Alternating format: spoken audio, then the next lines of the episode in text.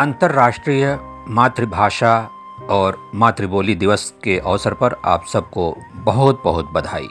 दरअसल जो मातृभाषाएँ होती हैं, मातृबोलियाँ होती हैं, उस क्षेत्र की मुख्य धारा की भाषा को ऊर्जा प्रदान करती हैं पल्वित और पोषित करती हैं।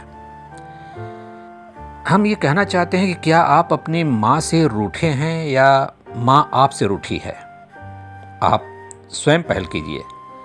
एक बार बोल कर तो देखिए, कैसी हो माँ। माँ निहाल हो जाएगी।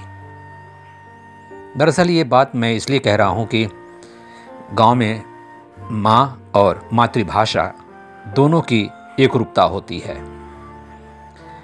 मातृभाषा की उंगली पकड़ के हम बहुत कुछ बोलना, कहना सीखते हैं और माँ की उंगली पकड़कर हम घर का, परिवार का संस्कार सीखते हैं, बड़े होते हैं।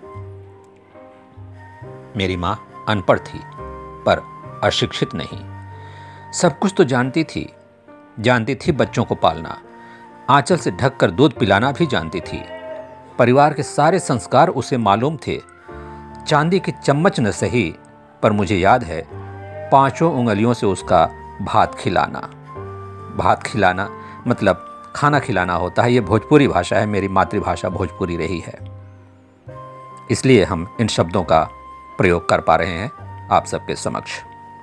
मैंने देखी है माँ और मातृभाषा की एक रूपता उसी से सीखा था मैंने ई ऊ अम और माँ कहना।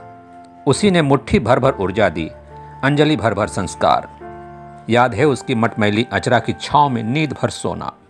मुझे याद है पाँचों उंगलियों से उसका भात खिलाना।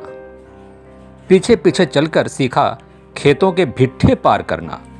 मातृभाषा की बोली और सरल संस्कार भरना। महसूस ही नहीं होता फ़र्क माँ और मातृभाषा में। दोनों ने ही सिखाया मिट्टी का सम्मान करना। याद है मुझे उसका पाँचों उंगलियों से भात खिलाना। आज वो नहीं है।